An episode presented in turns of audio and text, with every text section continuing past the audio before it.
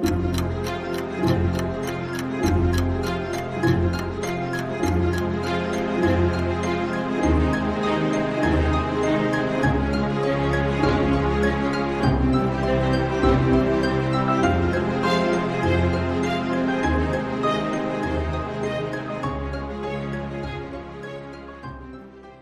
Hey, welcome back to another episode of Parker's Pensées. I'm your host, Parker Settecase, and this is a podcast where we explore all the deepest thoughts in philosophy, theology, nature, and life with experts in those fields.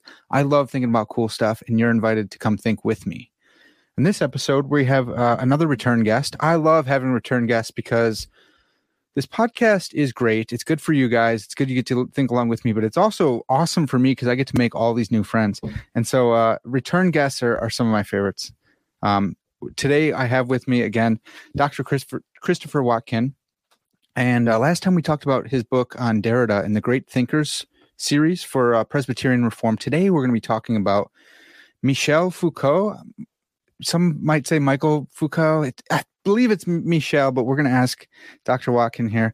Um, I'm excited about this, and it's going to be another. Some of you guys are analytics through and through. It's going to be another continental one. Chris says that that's an artificial distinction. Um, he's probably right.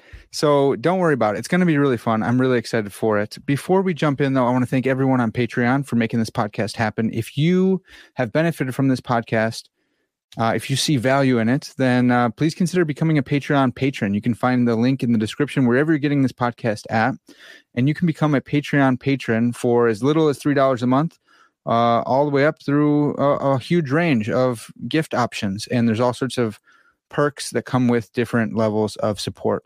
So if you like this podcast, you want to see me stick around, keep doing what what's happening here, please consider supporting the podcast. So again, like I said, Michel Foucault. It's in the Great series. It's in the Great Thinkers series for Presbyterian Reformed. It's very, very good. Um, let's not let's stop talking about it and let's let's talk with uh, with Chris here. Chris, thanks so much for coming back on the podcast.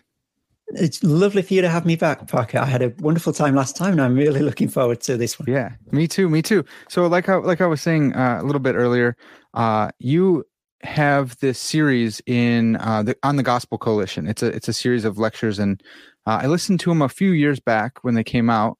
I believe it was a few years, and I spent the day listening to them. So I feel like I've been talking with you all day. So I'm really excited to get in and uh, and ask some of the questions. Where can people find those before we we jump in? I think if you Google Derrida Foucault and the Bible Gospel Coalition, it'll be among the first couple of hits. Okay, awesome. I can just put that link in the description. So, folks, uh, if you're interested in that, check that out in the description. They're really, really good, and they're they're digestible. They're not uh, full length episodes like this will be. Um, really, really good stuff. I'm I'm excited to talk about it. Bef- um, before we like get into the actual content here, I was curious, how did you get into Foucault at all?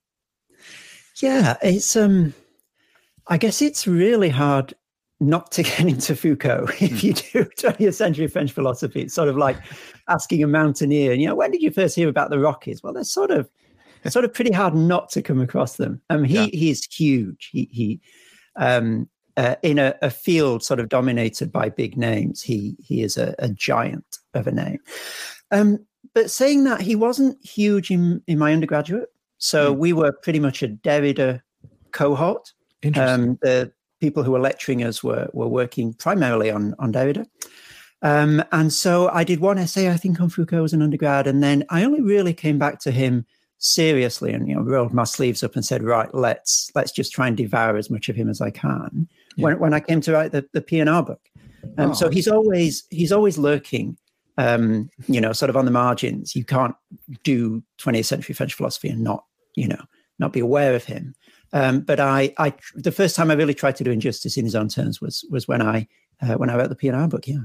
Okay, uh, I I forgot to do this already, but uh, for those who haven't heard the first episode with us, you, you can go check that out. It's on Derrida. It's awesome. But uh, if they haven't heard that, they won't know your credentials, and to some people, that's a huge deal. Can you just uh, fill us in again? Like, wh- where did you do your your studies? Yep. So, um, undergraduate at uh, Jesus College in Cambridge. It was French and German um, studies, which is a lot of literature, a lot of philosophy, um, language, obviously.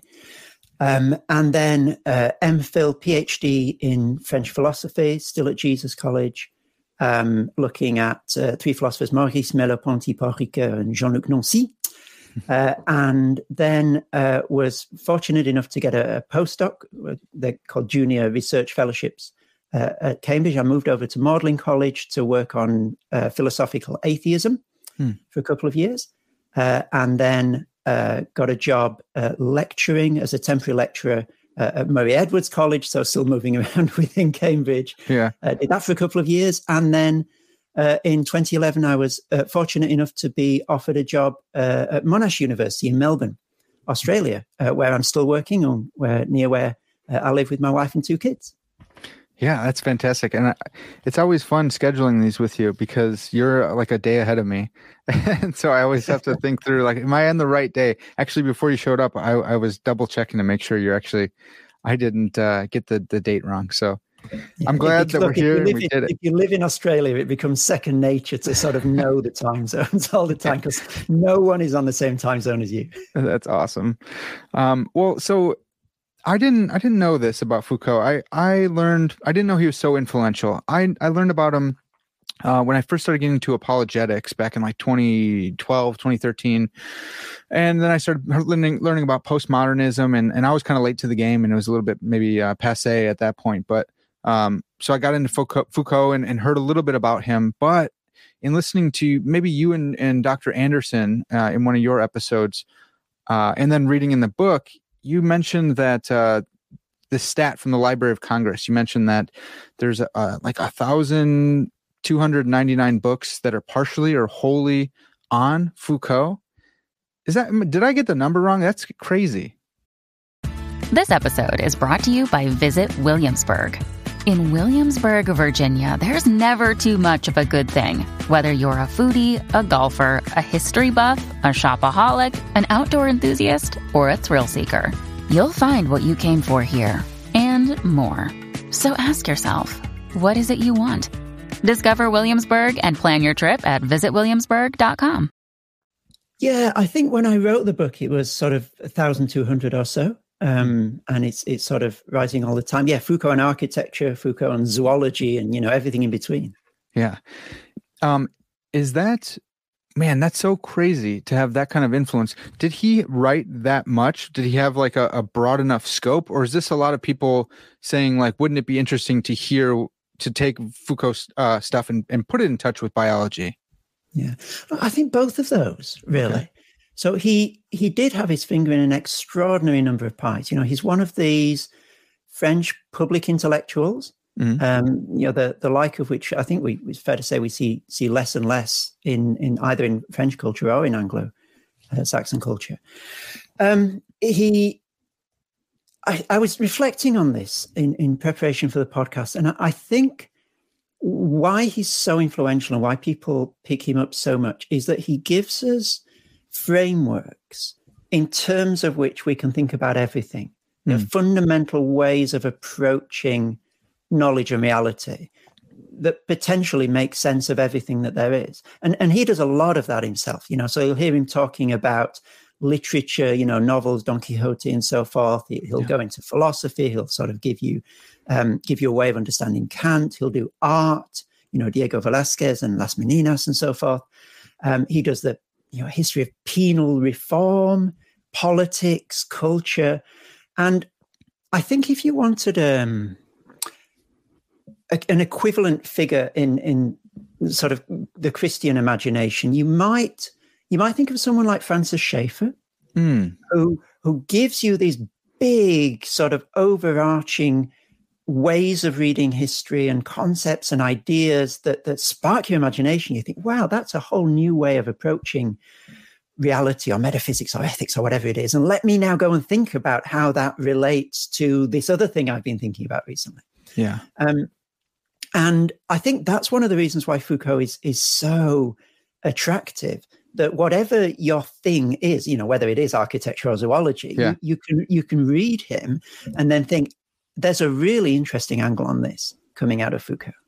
Okay, that's that's really fascinating, and I I wonder if people know about the these huge public intellectuals when they're happening.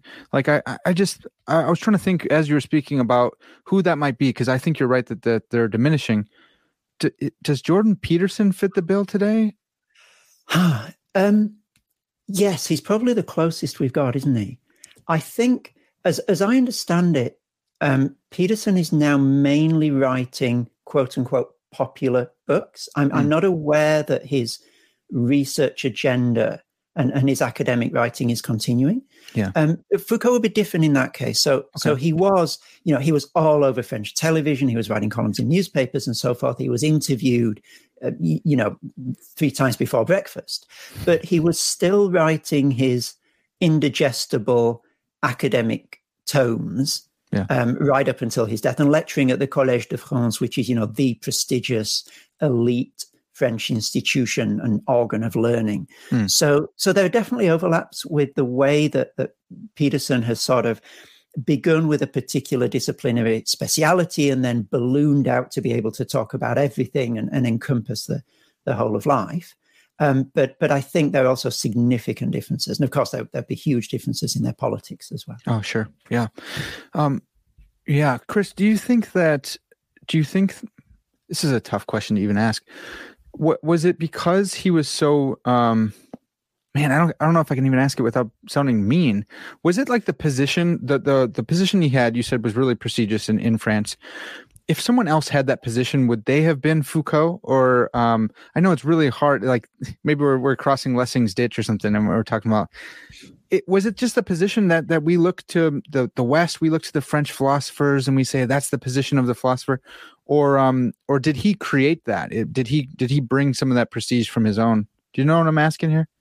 Yeah, I think I I think I do. Look, so his his prestige is not merely a function of his place in society. Okay. Um, and he he was he was accorded that as a result hmm. of mm. being groundbreaking okay. um, in in what he was thinking. Okay, and and I think I think part of that can be understood in terms of the cultural moment. So mm. he's he's writing and he's publishing in in the early sixties, um, and and bubbling up in that period, you, you have what comes to a crescendo in 1968, which is the student riots in Paris and the sort of near uh, overthrow of the, the de Gaulle government and a real change of generation, a little bit like the swinging 60s in, in the sort of the UK, where th- th- there's a generational shift. And I think w- one thing that we can say about Foucault's philosophy very generally is that it ain't your grandfather's philosophy. You know, sure. he's he's not simply doing another reading of the classic philosophers in okay. in the the sort of veneration, the mode of veneration of them. Um, and there's a certain iconoclasm to it. Um, he has this idea called problematization, where he wants to take the things that we take for granted and assume, and and show how they're not as obvious as as we think they are, and and that fits very much with the spirit of 68 um, you know, we we don't want to simply follow the the morality of uh, uh, of, of, our grandparents' generation. Uh, we want to do things differently, and and Foucault gives people tools to rethink traditions and and ways of understanding reality that that are ingrained and, and that often we we don't question. So there's certainly that dynamic to him. He he scratches where people are itching in the yeah. 60s. I think it would be fair to say. Okay. Yeah, that's really helpful. Um, yeah, it's really helpful. What a weird time. What a what an interesting and, and, and odd time. Um, so let's get into Foucault's project then, because people are thinking like, what's the big deal with him? Um, you you also had this this stat that he's the all time most cited author across every academic discipline, uh, from the arts to the hard science, and that's from Google Scholar. So it's just it's so crazy to think that. I I, I don't think I would have guessed that. Um, what what's his project? Like what's his what's he getting at that that made him so groundbreaking? He is getting at the fact that the way we understand the world isn't set in stone i guess is one way of putting it. Mm. so if if we go back to someone like immanuel kant um, you know the great sort of watershed of of, of modern critical philosophy um, Kant is is bringing this this huge idea into philosophy that there's something called the the a priori that there's categories of my understanding in terms of which I make sense of the world. So you know he would say in the first critique that that time and space are categories of my understanding. They're not necessarily out there in the world. Hmm. They're ways in which I inevitably and necessarily make sense of the world. Hmm. Um, and that that was sort of huge and revolutionary uh, in philosophy. And and what Foucault does in a se- is in a sense he he takes that idea and he says, okay, there is this a priori way of making sense of reality. There are categories in terms of which we understand everything, but they're not eternal. And so he has this thing that he calls a historical a priori. That the, the categories and, and moves that we make to try and understand stuff changes actually mm. over time. And he tries to map the way in which different cultural ages have thought very, very differently about things like how truth is produced and, and, and how the good life is lived and that sort of thing. And and his project, I guess, in all the different books he's writing, to the extent that you can, you know, generalize and, and simplify in this way, is saying, look at how things have changed over time. Look at how people used to understand madness or medical knowledge or sexuality um, and and that shows us that the way we understand reality is not given. It's not obvious. Not everyone has always thought like we think. Right. Um, and I think, yeah, on the surface, that is a, a valuable remark to make. It, it, prevents us from falling into what C.S. Lewis called this chronological snobbery, right. as if you know we stand at the peak of intellectual endeavor and everybody's been trying to to scramble up to where we are and yeah. sadly not made it because we're the ones who are who know everything um, and and foucault you know put, puts a stone in the shoe of that sort of arrogance and says um, uh, people haven't thought like you and therefore why do you think that the way that you think is better than everybody else's yeah yeah, I love that. And when I first got when I first heard about postmodernism, it was from a lot of uh, it was from people who were, I would say, very modern, uh, very modernist. They were modernists, and the way they thought about objective truth and the way they thought about the world and the perspective that you should have was super modernist. And they were like, "This is bad stuff." And I thought, okay, postmodernism type stuff. And I wanted to ask you about that too, like if if he's rightfully called a postmodernist, whatever that means.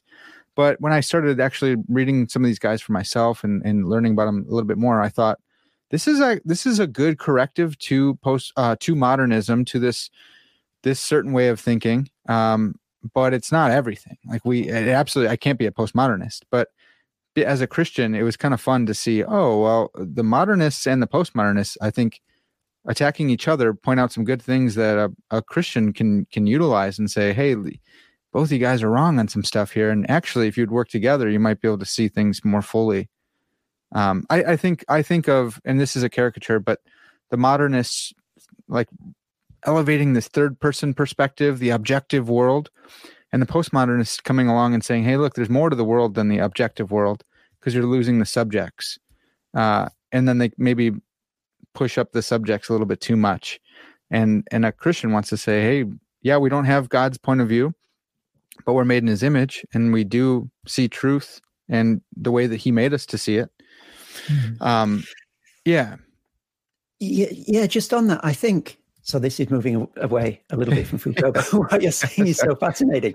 I think, I think on that subjective objective distinction, that the Bible's got a really subversive position that actually says the, the moment you set things up as an opposition between subjective and objective, you've already mm. loaded the dice too much. Mm. Uh, and so uh, I think that the Bible would say, along with with the modernists, there is there is a right understanding.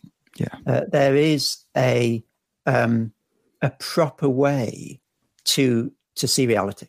Yeah, um, but along with the the postmodernists, that I think the Bible would say it's not ours. We don't have full um, command of that way. Yeah, but it, it's not objective. It's not a view from nowhere. It's actually God's view and so that makes it sound quite subjective. It, it, it is a uh. particular view, hmm. but the view belongs to God. And he's not like any other perspective. You know, he, he's you can't just say he's just like a big version of us. He's got a perspective. like that's not how the creator creature distinction works. Right. And so uh, you you don't get far into this subjective objective dichotomy before you find that the Bible just blows it up. Mhm. It puts a bomb in the middle of it. It says those categories are not sufficient to to grasp the way in which. Uh, uh, a, a universe works in which there's a God who's not part of the universe, uh, and yet he's not nothing. He's not a view from nowhere. Yeah. Uh, he's God, and and so I think not not only do you. So what I'm saying is you don't split the difference between subjective and objective, saying yeah, it's a little bit of one, a little bit of the other. You know, the modernists are right here, the postmodernists are right there. Uh, I think if you let the Bible set its own table from the beginning and and and put the pieces in place on the board as it wants to, you you you can't go very far before you find that the subjective objective dichotomy is just too small Yeah. to contain what the Bible is doing. Yeah.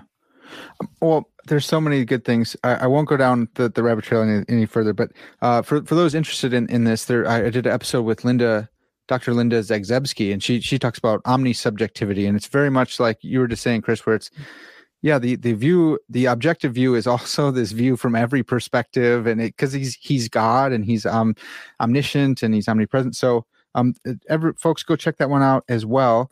Um, bringing it bringing it back that was so good it's so hard not to but um maybe we could just really quick would you call foucault a postmodernist and maybe is that word even of any value anymore Um, it's horses for courses, isn't it? If if you're, you know, sort of for for a, a, a non-specialist audience, just trying to put some pins in a map, uh, and you know, say, well, look, is he is he modernist or postmodernist? You got to choose one of those. Then it's not it's not an utterly unhelpful designation. Hmm. Um, I I think as soon as you start getting into any level of detail, though, it's probably going to trip you up more than it's going to help you okay um, it's I I'm very tempted to just deal with people in their own right. You know, deal with Yeah. Derrida, Derrida as Derrida and deal with Foucault as Foucault.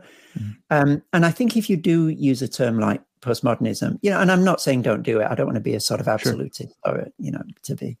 Um, I think there's an unhelpful purism that says, "Oh, you mustn't use words like this ever," and you know, Yeah. you know, we we use language in different ways in different contexts. It's fine, but I think what we want to avoid is the idea that there is this monolithic idea called postmodernism, and everyone we put in that bucket thinks exactly the same because Yeah. they don't.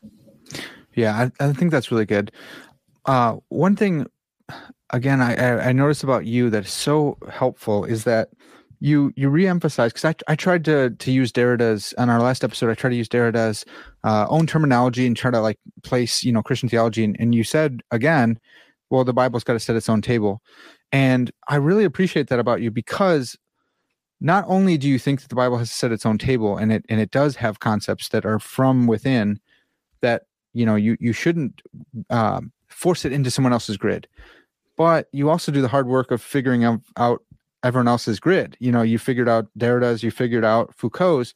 I think um, what's missing sometimes in in some thinkers that I admire uh, and respect in their own right is they'll do one or the other, and and maybe they'll focus on the Bible sets its own table. That's that.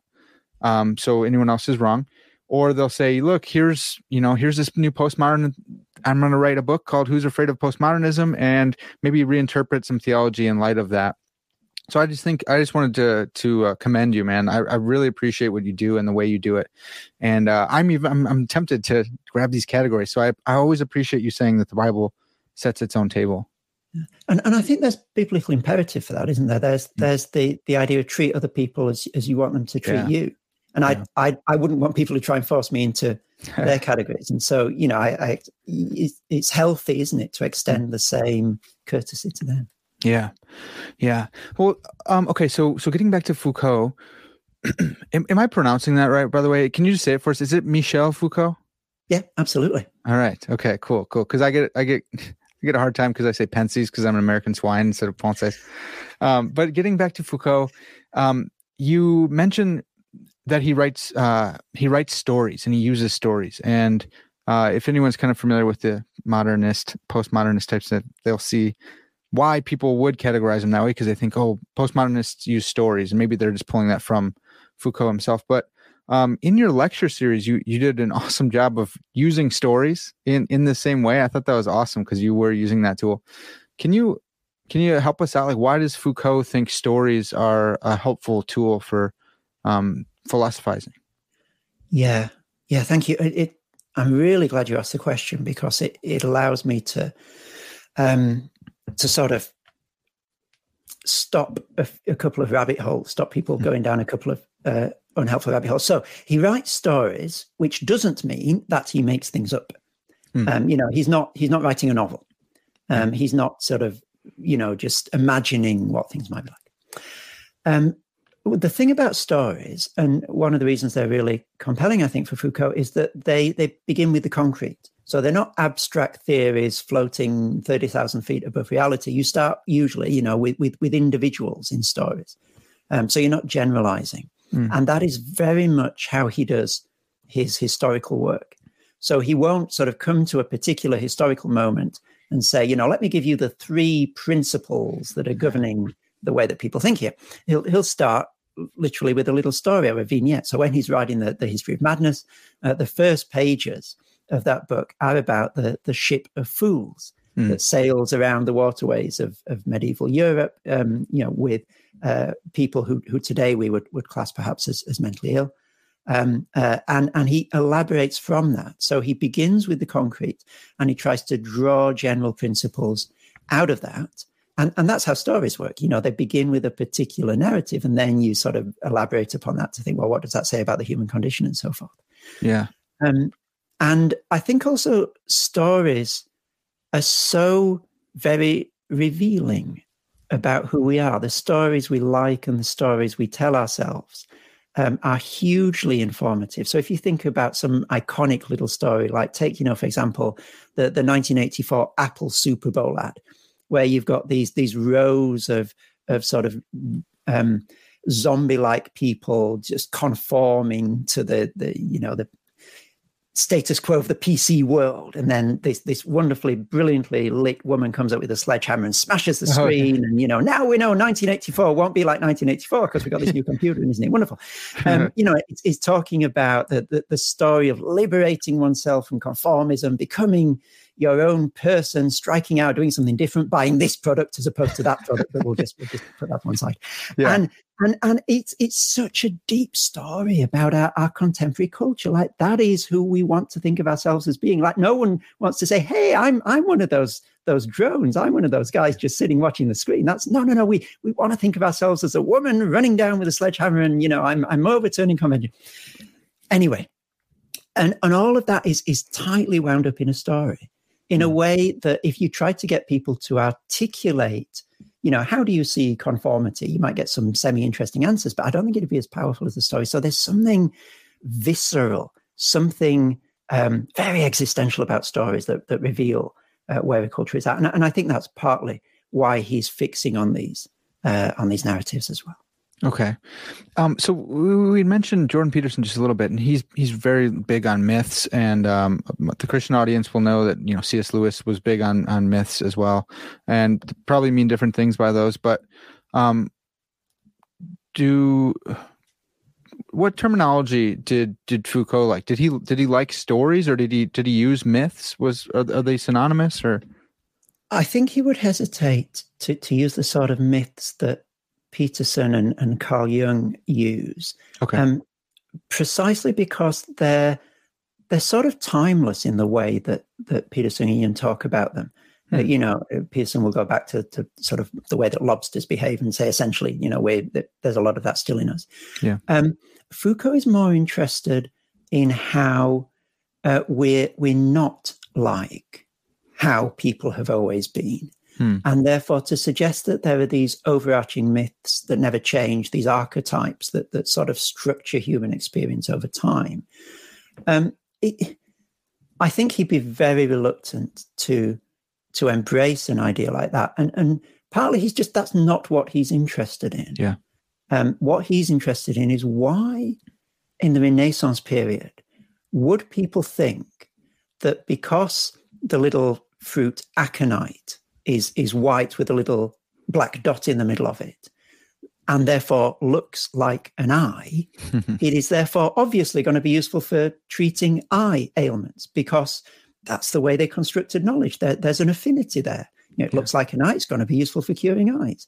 And so what, what he's doing is what what do you have to assume for a view like that to make sense to you? And why does that seem just so weird yeah. to us now? And as a result, what are the assumptions that we're making that to people in 200 years' time are going to be like, they thought that? How on earth can you construct truth that way? That's just weird. Yeah. Um, did he, do you know if he, if he thought, well, first, is that a, episteme? I don't know. There's like, if it's Greek and some people say episteme or episteme or whatever. Um, first of all, can you pronounce it for us? Uh, and then is that what, is that an, a, episteme or uh, episteme? Um, in English, I'd say episteme. Okay. Um, oh, doesn't really matter, does it? Once we communicate effectively. Um, yes, yes, this is his idea of epistemes. Okay. That, that he, uh, uh, that's the language that he uses at a particular moment in his thinking. Um, and he, he breaks down the history of um, well, Western thinking. Some people would say, no, he's just focusing on French thinking, and that's one of his problems. He's not looking further afield. But ah. the, the, the, history of the thinking that he looks at, anyway, mm in terms of of three key cultural moments that that in, in some texts he calls epistemes. So we've okay. got the, the, the Renaissance episteme, uh, which is your your aconite moment. Um, yeah. You know, you treat eye ailments with things that look like eyes. That's the story that he's grabbing. Then the, he's grabbing that story and he's starting from there to to show the or, the main yeah, or, or, or, that cultural assumption. So that that example of a way that people think. Gotcha. You know, yeah, so he would say then, okay, so people think that about aconite. Why? Like, what is what is the principle that's that's shaping that way of thinking about how we treat eye ailments? Yeah. Um, and it's it's also the moment that you get in um, Shakespeare's Macbeth where I think it's after the murder of Duncan. Um, there's a huge storm. Um, and you know the idea is that the natural disorder and, yeah. and, and chaos in the natural world is is mirroring disorder and chaos in in the social hierarchy, and that's sort of well, of course it would. You know, at the time, that's not oh, what a nice little imaginative twist. That's like yeah, no, that happens. Like that that is how things work. And so that's your, your Renaissance period where there are affinities between lots of different things in lots of different areas that we today would want to put hard borders between and say, no, this has no effect on that. Hmm. And then you've got what he calls the classical period, which is your sort of Descartes moment where you're, you're measuring, you're representing, you've got this objective view of the world that's emerging from your, your rigorous calculations. Uh, and then the, the third is the, the modern episteme and, and the real watershed moment here is Kant.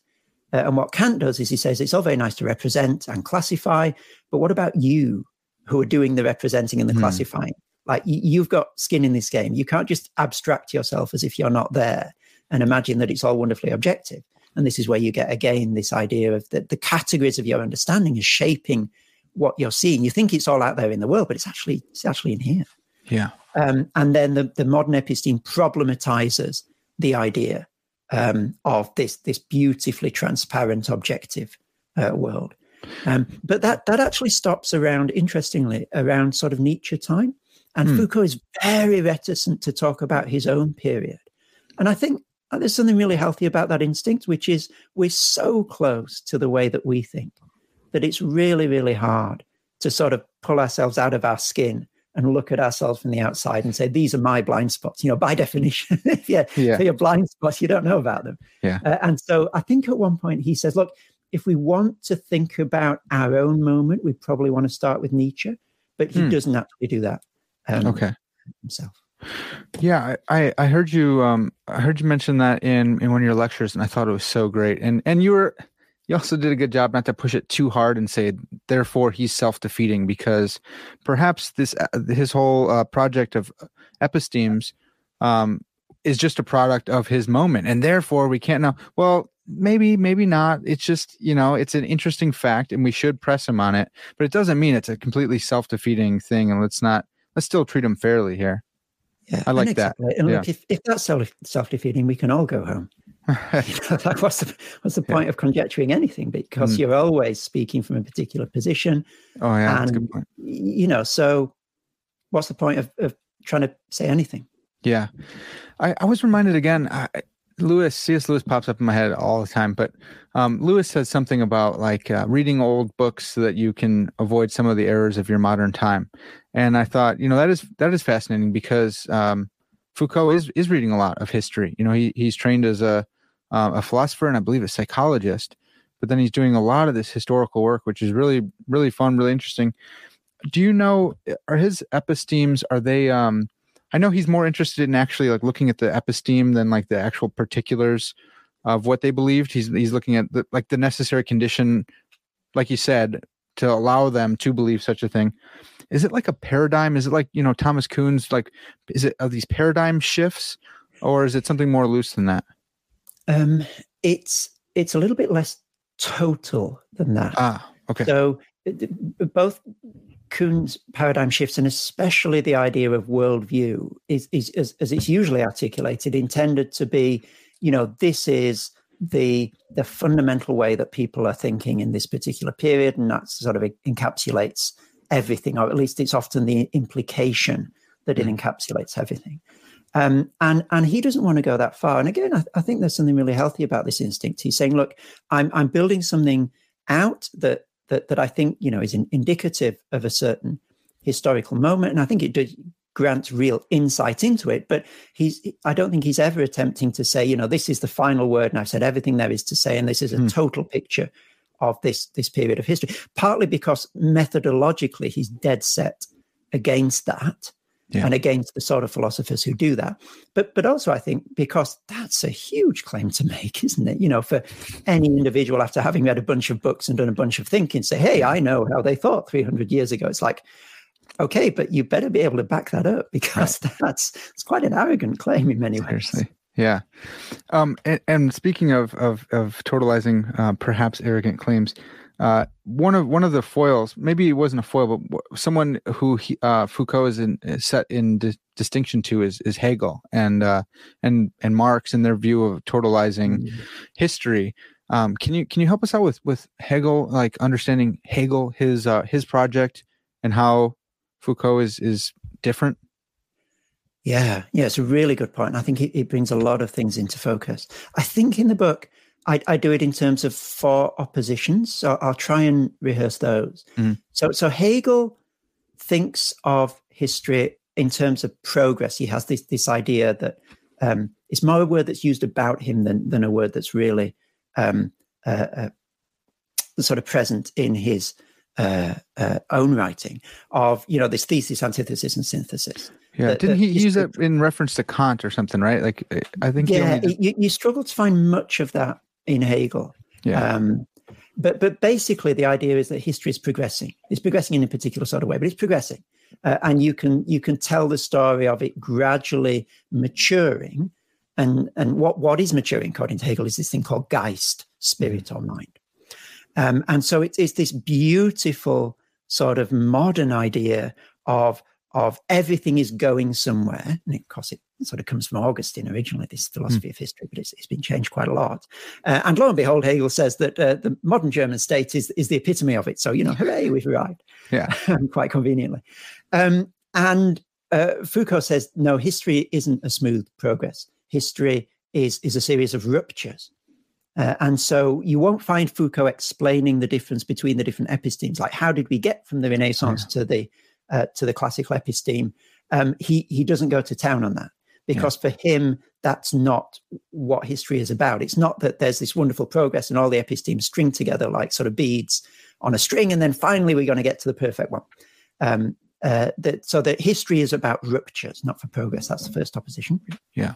Um, and he also really doesn't like this idea of history that thinks of it as the study of quote unquote great men. Hmm. Um, and, you know, so Hegel, for example, will say that Napoleon is the world spirit on horseback, you know, as, as if history sort of congeals and crystallizes around these great world historical figures, yeah. almost all of whom are men. Hmm. And Foucault says, no, it's not, that's not really the way that history works. It's more about concepts, not consciousness. Um, and the way in which different concepts and ways of, of approaching the world govern our understanding of things at particular moments. So it's not all about Napoleon, for example, yeah. but it is all about, you know, uh, representation in the classical period and categorization and that sort of thing.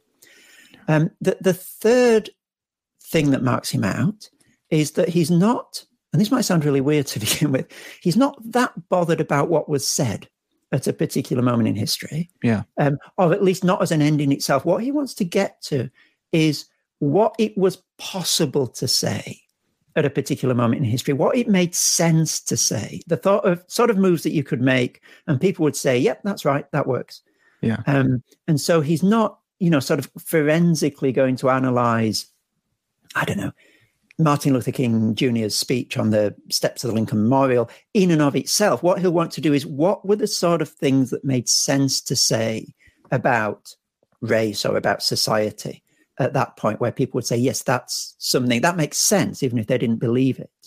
Um, and so he, he talks about this as trying to get to the unthought of a particular period. And I think in the book, I try and because this is it, it's quite a tricky concept. He, he I, I, try and explain it in terms of um, an, an, app and an operating system, and like all analogies, it's got its limits. But basically, sure. what is said in a particular historical period is like an app.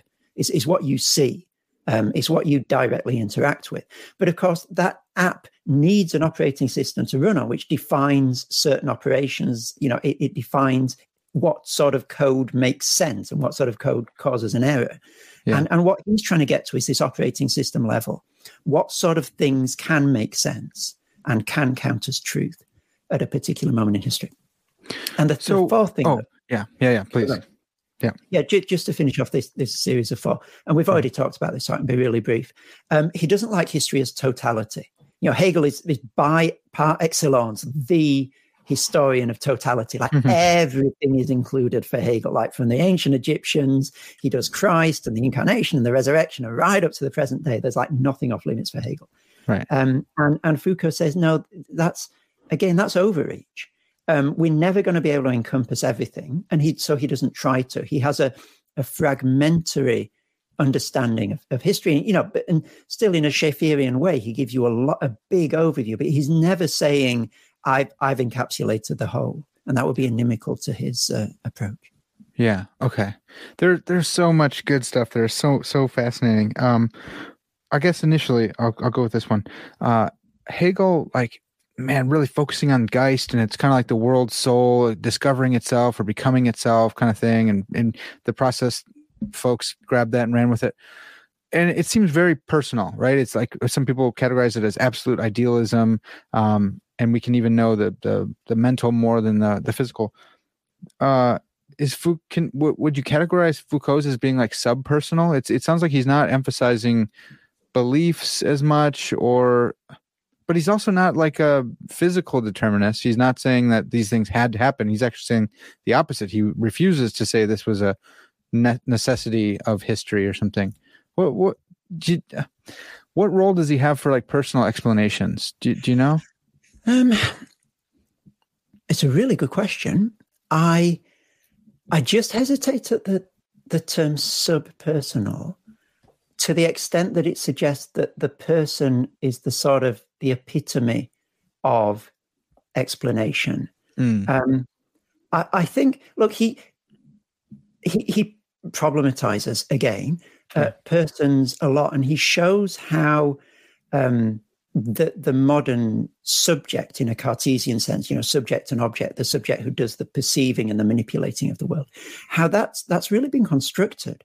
Um, and again, it's not obvious. Not everybody has thought in terms of these these subjects who are oh, yeah. sort of manipulating the world. And so, what, what what he does with persons is he shows how they are um, functions of particular ways of, of, of constructing reality. You know, we we have had various different ideas of human beings or persons over time, uh, and and none of them is therefore necessary. Yeah. And so he has this very famous quote where he says something like, uh, uh, uh "Man, by which he means humanity, is is an invention of recent date." Uh, and one that is um, sort of reaching its end. And mm. what, hmm. what he means that is about that is is the way that we've constructed the human of humanism uh, as sort of the knowing subject, the subject that's manipulating the world as an object, and so forth. Um, and again, it's it's not that we, you know, whatever we are, don't exist. It's that we've we've always got to build up this sense of what a human being or what a subject is in some way, and none of those ways are universal, um, and they they come and go yeah. over time. Uh, and so, I think that's one of the reasons that he doesn't want to see um, consciousness or, or, or persons right at the center of history, because then how does that make sense over time? Because our sense of who we are and what we are changes. Yeah. Yeah, that's really good. I I I even think from a, from my own personal perspective, uh, just that bit about about how the um uh, the modern the the view of man is a modern conception or it's it's coming to an end. Um, I think of that with myself, where I, I think of myself a certain way, and someone will say something, or I'll get criticism that's like strikes right at the core, and it's real. Like it's not just hurtful, but it's like, oh wow, that's really good, and it changes the way I think of myself. Or I'll get a grade that I didn't think that I I was going to get, and it I've constructed this view of myself, and I I usually see it as God's grace saying, not quite you know, or, or, or here you go, or here's a more realistic view. And sometimes it's better, sometimes it's worse. But yeah, I've, I have a view of myself that gets kind of torn down, and, and I think that's nice. That's a kind of a nice way to think to to broaden that back out to this uh, this culture's view of mankind. Uh, yeah, and it and it it can come to an end, and it might not be wholly accurate. Hmm. And I, I, think I think that's really helpful. And you, you have this wonderful skill of being able to to to bring things sort of into um, everyday life with you. And I really appreciate the, the way that you did that just then. I, I, think an, another thing that he would say is that y- you're never going to really get to the to the nub of things if you just focus on on on individuals because we're all you know and this is me now and i'm not don't want to put words into Foucault's mouth we're, we're all children of our age you know however much we would like to rebel against that, the very idea that we want to rebel against that mm. just makes us more children of, of this right. particular age. You cannot get away from it. You know, we're all, the, the culture is not something out there that we can keep at arm's length. It's always already part of us. There is no us without it. Um, not that, that that we're sort of powerless and, and just sort of have absorbed it unthinkingly. And this is one one really helpful thing that Foucault does. I think he he says that um, the construction of subjects is always an interplay of power and resistance, and you need both of them. So he's not just saying, you know, you've, you've got this cultural chip in your brain and there's nothing you can do about it, and you're a child of your age, and so just suck it up. Yeah. Um, but he is saying, don't don't be so naive, please, as to think that culture is something out there, um, uh, you know, on the, the, the computer screen or whatever, and it's not already in here. He said it's right. always already in there. Yeah, yeah, well, so okay, so so getting to to the rupture and what makes sense to say at a certain period of time, and and I, I, was thinking of MLK and you know his I am I have a dream. Um, uh, Foucault would would not be as interested, and that's not like a mean thing or anything, but he's looking at well, how does this even make sense to say at this time? Does um is that an episteme? Is is he saying that this is an this is an episteme? If if like the the speech is that part of an episteme, or is that an episteme in itself? Um, well, uh, first of all, he, he's he's always, as I as I say, cautious to speak about his own historical moment. Oh yeah, okay, that's um, right. So if we take another example, so he he begins. Um, uh, he's a very uh, arresting image um, in uh, Discipline and Punish. He begins with the torture of, of Damiens, the regicide. Um, in in the history of France. And I, will save your viewers and listeners the details, but but yeah. safe to say that if there's a way of torturing people that was available uh, at the time, then Damiens was tortured in that way. You okay. know, he is he is um, brutally tortured, uh, and then Foucault opposes that very um, sort of physically intense torture to um, uh, a, a, sort of monastic way of organizing life that comes a century or so later, um, uh, written by a guy called Léon Faucher, uh, which is, you know, everybody in this uh, dormitory will will get up at this hour, and then at that hour we'll have breakfast, and there'll be a bell, and then we'll, and and he's he's saying that both of these are characteristic of a way of understanding power. Um, it's sovereign power and disciplinary power. It happens to be at, at different moments in history, and so he'll begin with that individual event and and he'll try and say what does this tell us about the way that power is being conceived you know yeah. and I say with with the torture of damiens that the idea is that that the king's body is also the, the body of the nation in a very real sense mm. and so if you if you attack the king you are you are ravaging the body of the nation and therefore your body deserves to be ravaged mm. hence hence the, the, the horrific uh, torture that, that, that Damiens was subjected to. Uh, and he'll say, you know, with, with the second example, um, that's not the way that, that power is thought of anymore. Power is thought of now in terms of of the, the, the regulation of, of bodies, the rhythming and, and patterning, if you like, of, of bodies. Uh, and he'll say this all started when rifles became part of the military, and you couldn't just sort of throw hordes of soldiers at problems anymore, and, and a few of them dying and, and you can hope, hope to win a battle that way. You've got to train people now. And the, the army that can load their rifles the fastest is the army, the army that's going to win. So you need to optimize the use of the body to win warfare. And then that balloons to the whole of society. Uh, mm. And you get a, a, society that runs by the clock. And so wow. he's, he's beginning with these individual examples, but that, then that are indicative and that say something really important about the way that, that power is construed at a particular moment. Um, okay. And so, what he may do, what he may have done with something like the Martin Luther King uh, Jr. example, is to say, well, what is this showing us about the way in which this particular society is thinking about power? Um, so he wouldn't have ignored what King said, but he would have used it as a way to try, I think, to try and get at something broader. Okay. Yeah, that's that's really helpful. Uh, do I guess my my question is about ruptures and whether that is um like rupturing a particular uh episteme. I know that he like Sart, Sartre or Sartre uh kind of crit- criticized him for saying he re- he replaces cinema with a slideshow. Um, there's there's movement without success without or with the succession of mobile structures, and it's kind of like uh, um yeah jonathan edwards like occasionalism or something like there's these slots and there's no trend um I, I i get that but it, i'm wondering about do do ruptures make a new episteme or um or, or i know he wouldn't say totalizing but it's it seems kind of like the episteme is like totalizing even the rupture so that even the ruptures make sense within there when it it seems like the rupture should be a brand new thing, and especially in the '60s. I know he wouldn't say his own time and stuff, but do, do you get what I'm getting at there? Um, I, I think so. Let, let me answer what, what I think you're saying, and then sure. you, you, can correct me. So I, I don't think he would be saying that every episteme starts, you know, ex nihilo. Um, okay. the, be, because you know we can't forget everything we've ever known about everything. Yeah. Um, but but what what he's doing, I think, is is trying to point to um, shifts not just in surface phenomena, like in, in what we're what we're talking about. You know, we used to be talking about this, now we talk about that. Um, but but things that make the way we used to engage with the world just seem wrong or even weird, like uh. un, not understandable now. So you know, so when again to use the example of Aconite, when we look back on that, and think like, why would something being white with a black dot in the middle mean in any conceivable universe?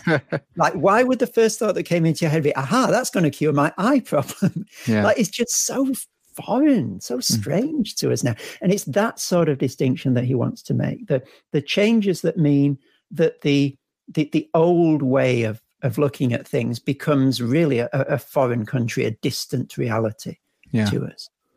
Okay. Yeah. Yeah. Yeah. Yeah. Um, I do this with my wife sometimes, and we'll just be we'll look at an old picture or something and be like, "Can you believe this?" Or, or you know, we, we'll think back on like like racism and and in different parts. And like, can you can you believe that? Does that make any sense? Or um, you know, even something as trivial as like smoking cigarettes and being like, everyone in these old movies that that was cool, and now we're all like, yeah, that's gross. You know, um, is, is it is it a bit of that or no? Yeah, absolutely. And I think okay. just as a little footnote on that, that's the reason why Christianity seems so weird mm. to so many people in in society at the moment. Um, you know, if it used to be that pretty much everything in society gave you a little picture of how God worked. You know, so there'd be, you know, way back when there'd be there'd be the king who, you know, in a very imperfect and often abusive way related to the country as, as you know the bible uses the language of, of kingship yeah. to talk about god. Um, and and the whole of society will be organized in a way that that made god sort of understandable. But if you look at the way that society is organized today you know i i have a, a plethora of, of coffee choices. You know i can buy whatever clothes I want. Uh, I can, within reason, but certainly historically speaking, choose whatever career I want in a way that, you know, to an extent that was was unimaginable. Um, I vote in elections, and then you, you, you sort of speak into to that sort of situation with oh, there's there's there's one Lord and King of the universe. Yeah. By the way.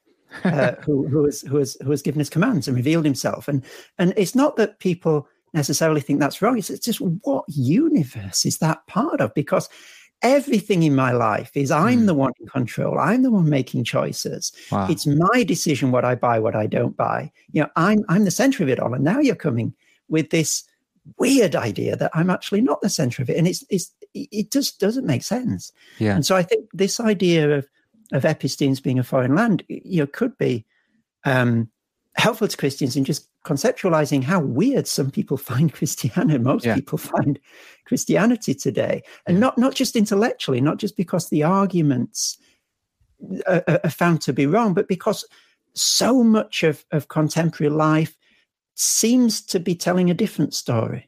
Mm. Uh, to, to the story that the Bible is telling at the moment. And, you know, there are nuances and, and so forth. And a lot of it is Christian in, in um, in inspiration. But but I think nevertheless, there's something something to dwell on and something to think about there.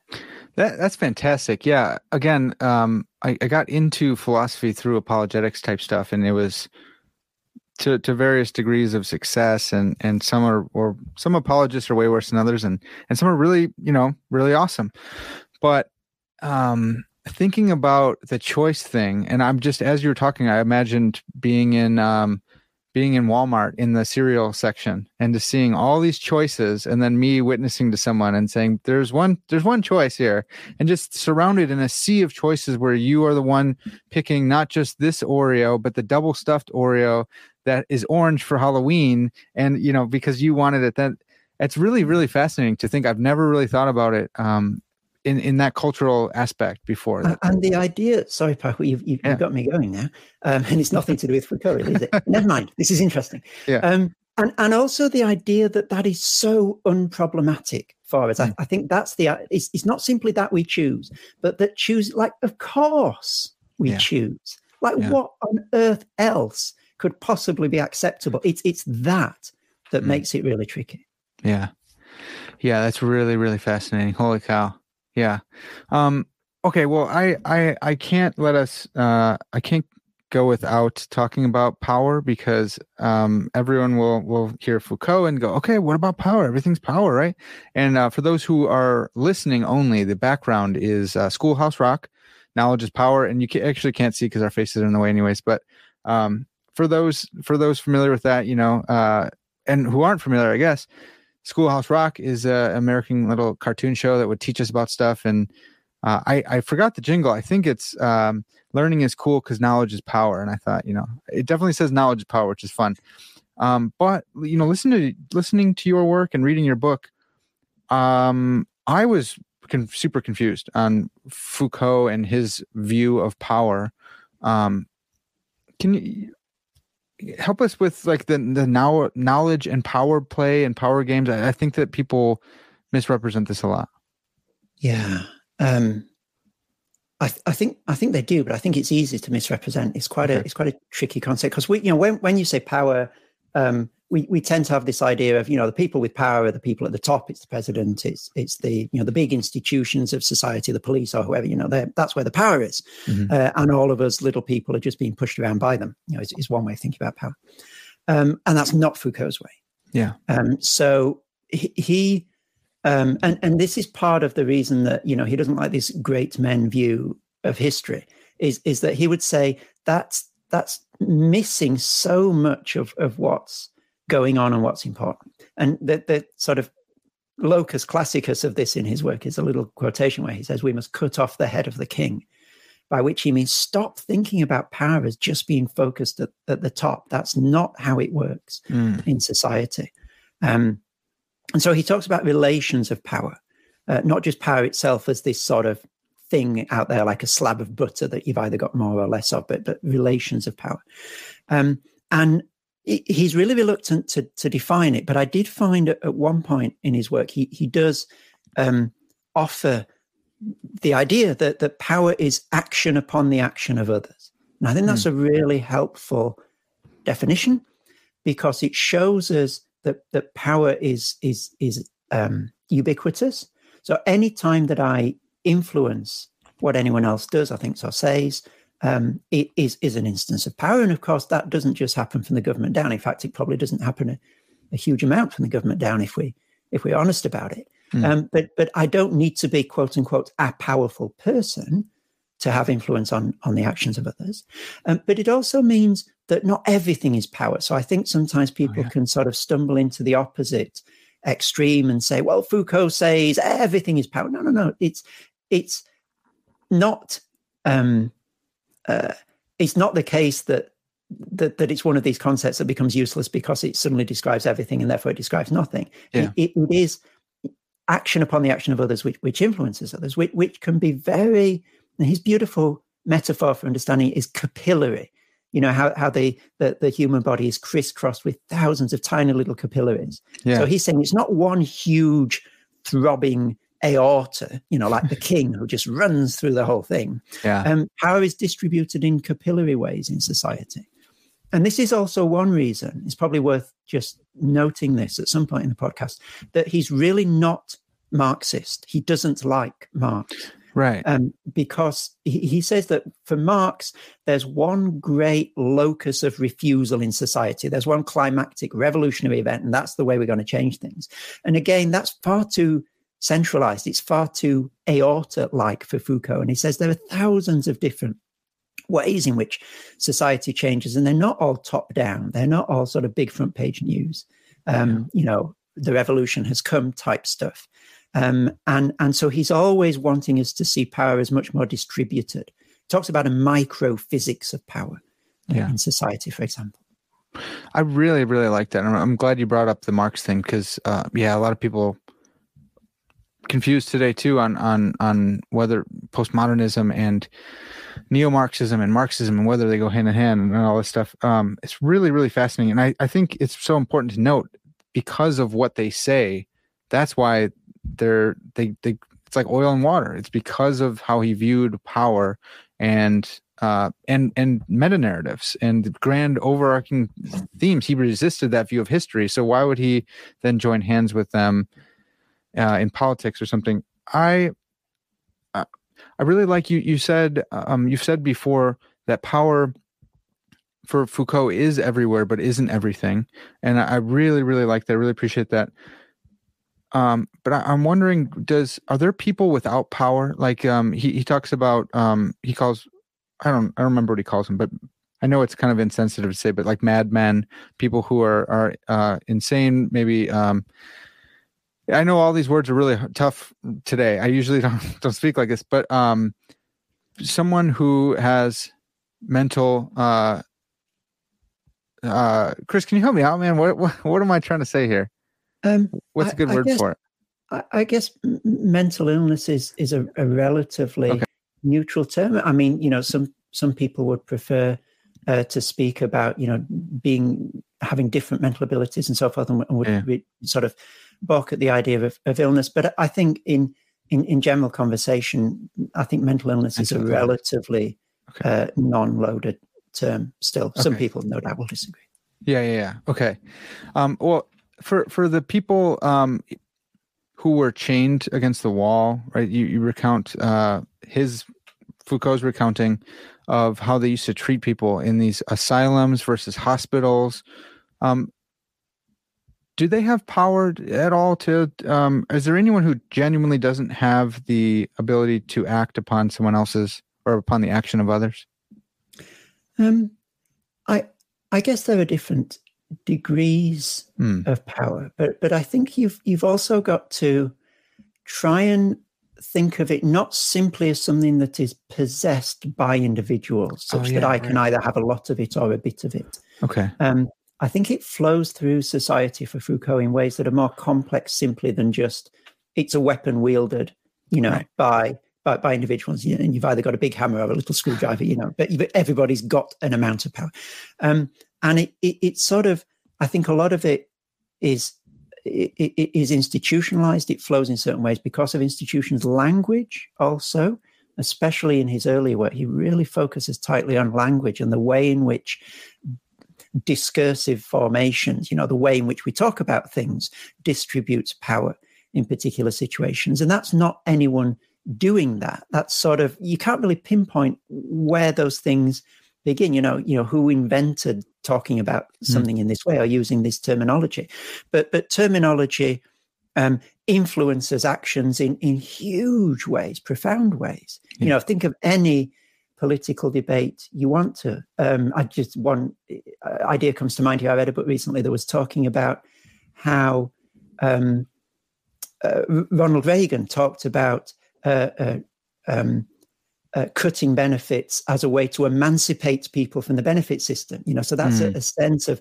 using language to, to frame things in a certain way, to predispose people to think about a particular issue in a certain way, and and that is you know, influencing people's actions again, influencing people's attitudes. And so it's not just something that people do; it's something that's all over in society. It's in our language, it's in our institutions, uh, it's in our, our habits. It's it's and you know yes, it is exerted by people, but that's only a small part of the jigsaw.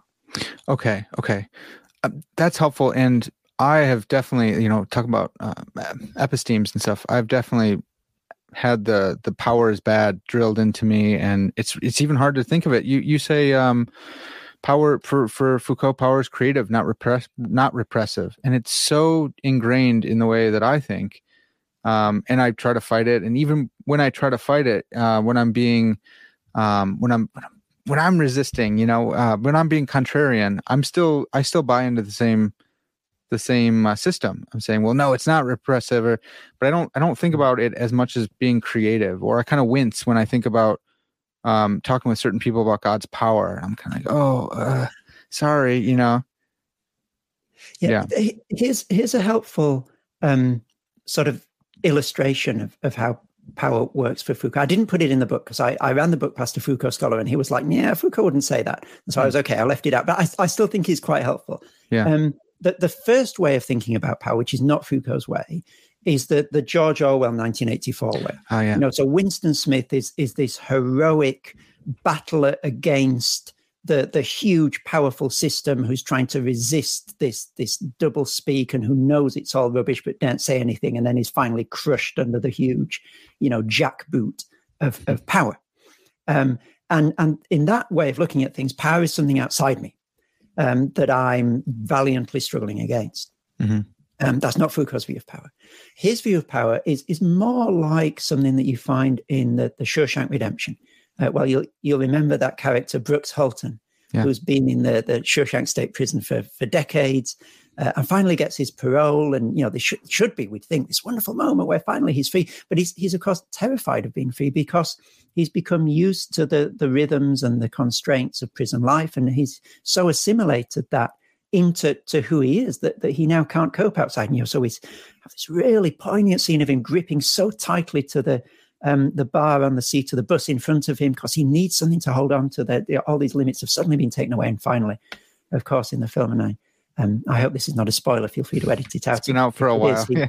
he, um, uh, he, he, he tragically and incredibly poignantly in the film takes his own life because he can't cope with life hmm. outside. Uh, the prison. Uh, and so the, the, the, view of power you get there is that it shaped him like it is him. You can't say that that power is, is outside Brooks Hatlen, you know, he's he's valiantly resisting it in some Winston Smith sort of way. It's become him. It's constituted him. It's built him over time as a person. And I think Foucault um, would would you know would be much closer to a Brooks Hatlen way of looking at power. It's like it's it, it's already made us who we are. Like if we think that we're these valiant heroines and heroes trying to sort of keep power at arm's bay, then then we fool ourselves because it's it's already, you know, it's already breached the citadel. Yeah. And, and, in a sense, it's already built the citadel. Like we yeah. can't get to a point before power has constructed us. Um, it's always already us. Yeah. Um, and therefore, the, the appropriate um, stance to take towards it is is not, you know, to try and um, simply valiantly resist it as such. Now, of course, he's not saying, and I can so I'm trying to think what people listening to and watching this will say, "Oh, it's all relative, and we should never resist power, and it's just quietism." No, no, no, no. You know, he was he was very strong on the social causes that he um, uh, uh, advocated for. You know, the Vietnam War, yeah. um, Iranian Revolution, prison reform. He's he was committed to these things, and so he's not saying, "Well, everything's already power, so you just you know just let the powerful do their powerful thing and and, and suck it up." Yeah. Um, but but I think what what he is saying is is we shouldn't have this naive heroism which thinks that oh power's got nothing to do with me. I'm i'm i've resisted it so far and i can keep it outside.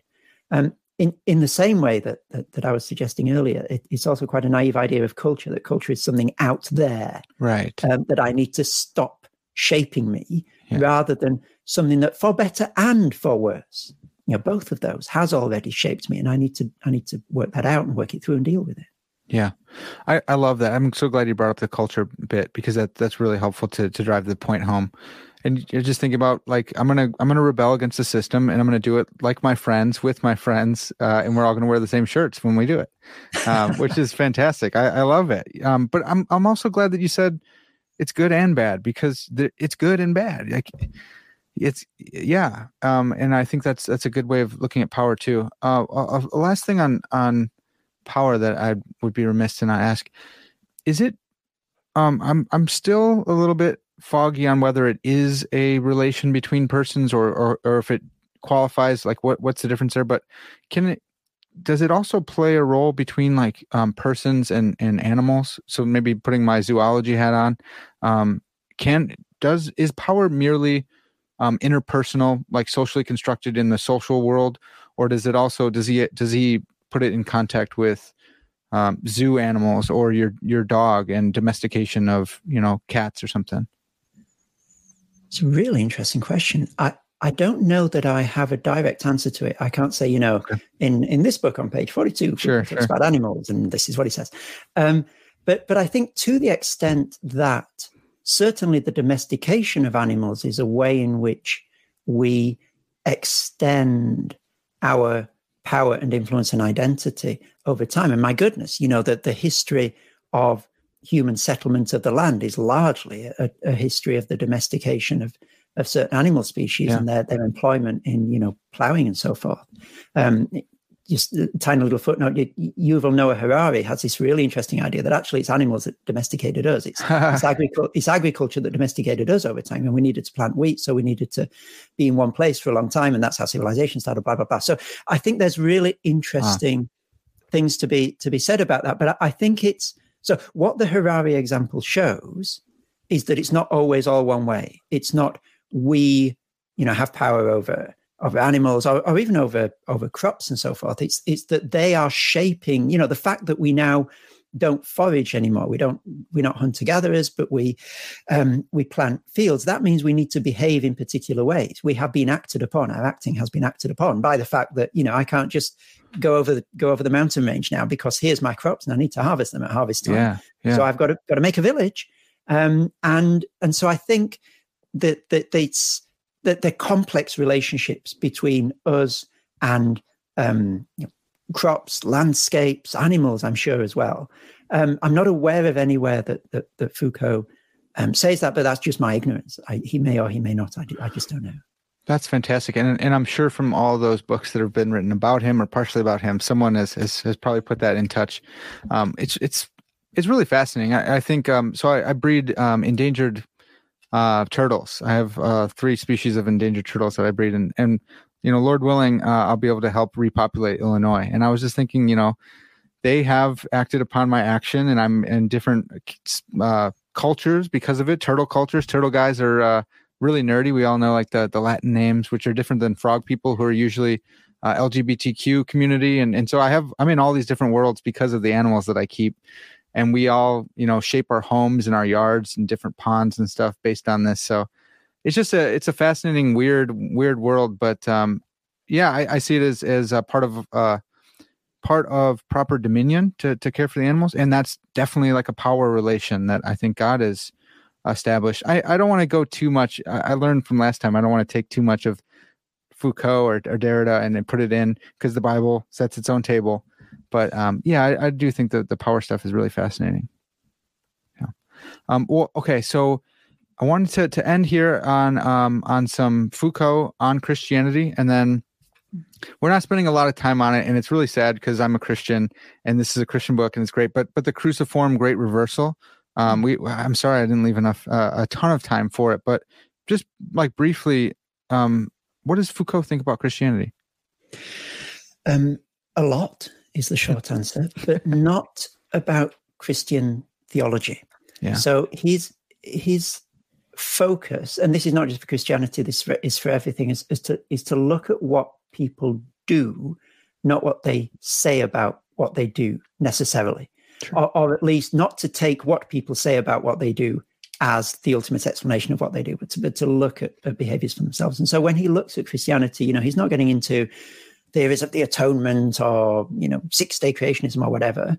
And that's just not what he's interested in. He's looking at Christian practices. Mm. And, and one of the practices that, that he really focuses on, fascinatingly, is the practice of confession, um, mainly in a, a Catholic tradition where one confesses uh, one's sins regularly to, to the priest in the confessional. And, and he draws out of that a model for the way in which contemporary identity is structured, actually. Mm. So he says that what the confessional introduces is a sense that I, I, I, I build a sense of who I am through discourse, through talking about myself. I, I um, uh, re- sort of reveal and, and build who I am, and that this is necessary. Um, that that you know that I, I must articulate who I am, mm. um, and he he locates this as beginning with this practice of confessional, and he's now saying that we we live in a, a confessional society. Um, so every time, um, and you know, Charles Taylor and others have this idea of expressive individualism. I must express who I am, um, and I must I must you know, verbally, but also in terms of, of, of how I dress and so forth. I must yeah. project my identity. Uh, and he would say all, all this began, you know, um, psychoanalysis, going to going to visit a psychoanalyst, and so forth. Um, uh, sort of confessions on on uh, television, you know, the the sort of tell all type thing. Um, all of this started with Christian confession, and which has just become generalized in society. So that's the sort of move he makes. He looks at practices and then traces them through in really interesting ways rather than looking at theology. Yeah. And you're, you were also asking about this great reversal idea. Mm-hmm. Um, it, it, was so the, the problem of writing a, a, a, book on Foucault from a Christian point of view is that there's so much Foucault and there's so much Christianity. What on earth do you like? How do you make that a book rather than a library? Right. Um, and I, I, what I tried to do in the Three Great Thinkers books was to find a way that was appropriate for each thinker that hmm. allowed mm. the, the Bible to engage with them in a way that doesn't mangle them, but that also allowed the Bible to, to speak in its own voice and didn't mm. sort of squeeze the Bible into, into the mold of, of the philosopher. And it seemed to me the more I read of Foucault and the, the, the more I saw what he was doing with power and the way that, that he wanted to construe power and identity, that, that a really interesting biblical motif to bring into conversation with him would, would be this idea of great reversal, which is um, that God systematically overturns expectations of how you know, power, we can use that term, works in society. So he chooses, you know, the octogenarian Abraham with the barren wife mm. to be the father of many nations. Like that's that's not normal. You know, you choose the king who has a wonderful sort of palace to live in, an offspring and, and a great lineage. You know, we we we choose Jacob, the younger son. We choose David, the the youngest son. You know, the yeah. shepherd. No one likes shepherds. They're you know they're they're they're just they're they're a non-job. Like that's the thing you do if you can't get a proper job. Yeah. Um. So and and again and again and again, of course, most fundamentally of all, Uh, he chooses the um, uh, the, the epitome of Roman shame and failure, which is death on a cross, mm. um, to be the supreme demonstration of his power, which is, you know, even to us now, that seems strange, but 2000 years ago, that's like, get out of here. Yeah. Like, stop it. Yeah, that's not power. Like, there's a lot of things that are power. Dying on a cross is not one of them. Yeah. And and and so he's always God is overturning what we expect power to look like and to be. Yeah. Um, and and I tried to to to bring that motif mainly through the cross into conversation with Foucault's view of power, because it, it seems that in a sense there's there's a similar impetus behind this. So a lot of what Foucault does with with with identity and power is he's trying to overturn customary um, sort of traditional ways of thinking about it, trying to put the cat among the pigeons hmm. uh, a lot, and and it, it's it seems that you know from a very different point of view and with different assumptions, the Bible is doing the same thing, but there are also really fundamental differences, and and this idea of the Great Reversal allowed me to explore um, uh, the, the the fundamental antithesis and also what I argued is the fundamental fulfillment of what Foucault is trying to get at hmm. in in the biblical model of the cross. And and this is turning into quite a long answer, so this is coming. Oh, so good, so but good.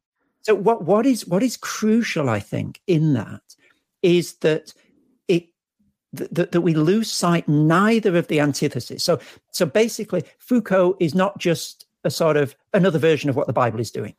You know, he's not he's not halfway to being the Bible.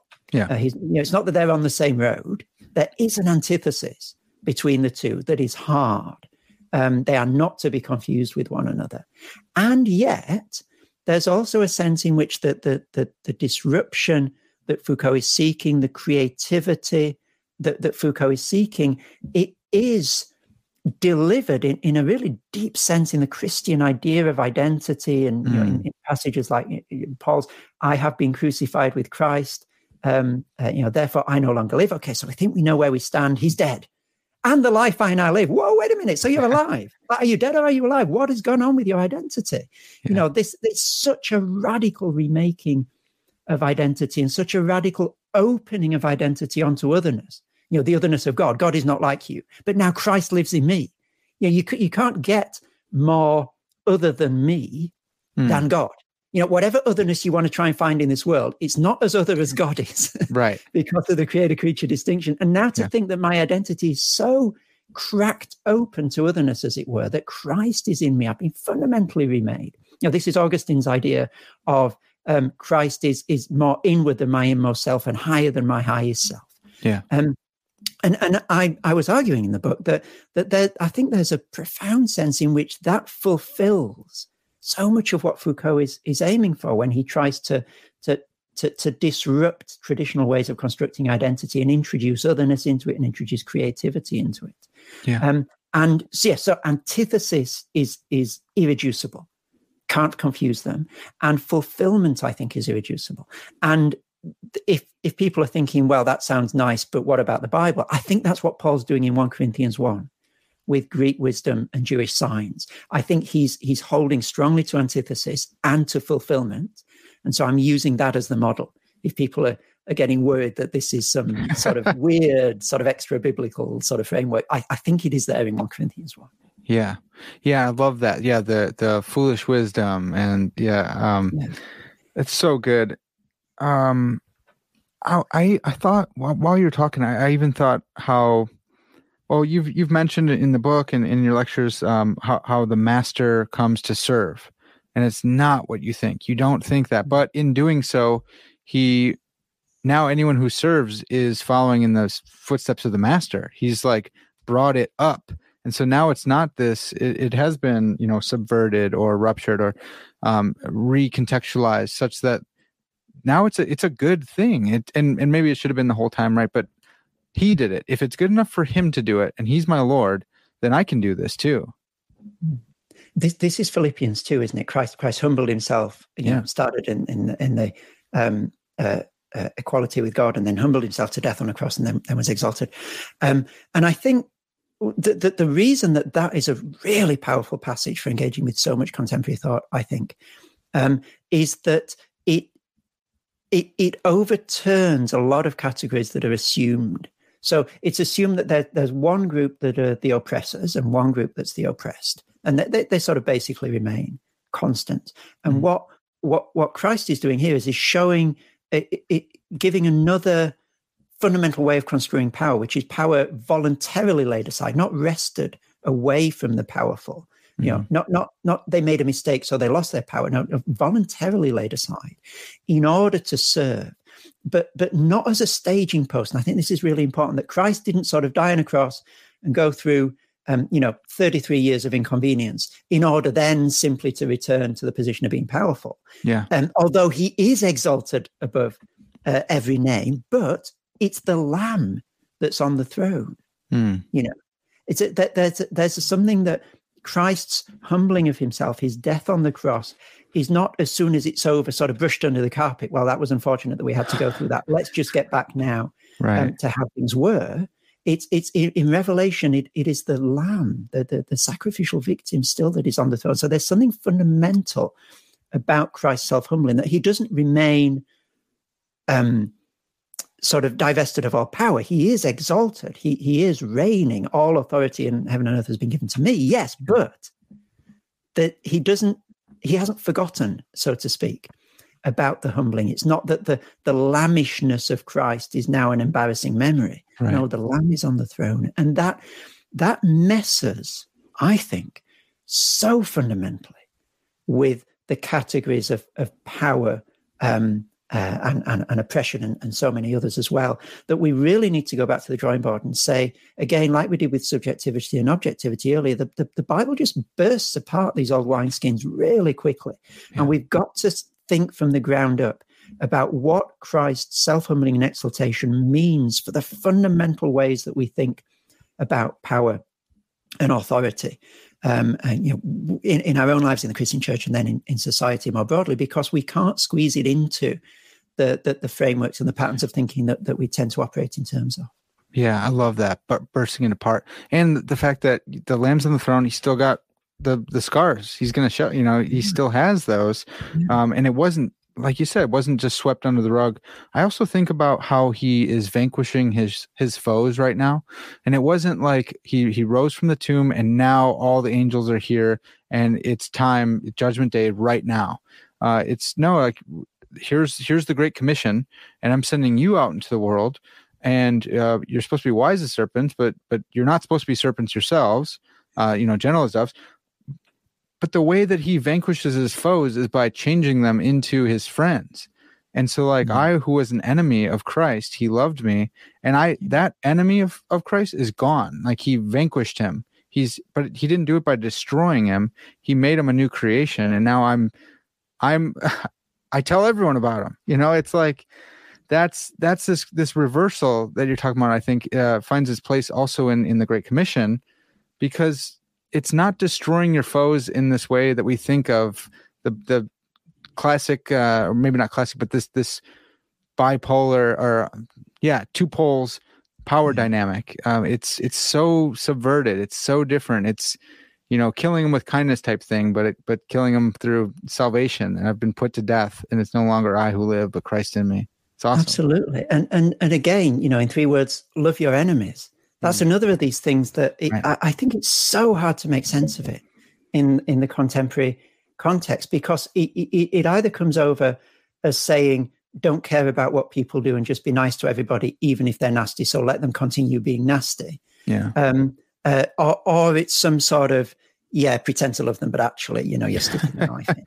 it, it just it's, it's such a subversive concept and and you know the way that jesus loves his enemies is not by saying, oh, yeah, whatever you're doing is fine, just carry on doing it. Right. Uh, and it's not by, yeah, pretending to love you, but actually it's a way of suffocating you. It, it is, he, he genuinely dies for the ungodly, as Paul says in Romans.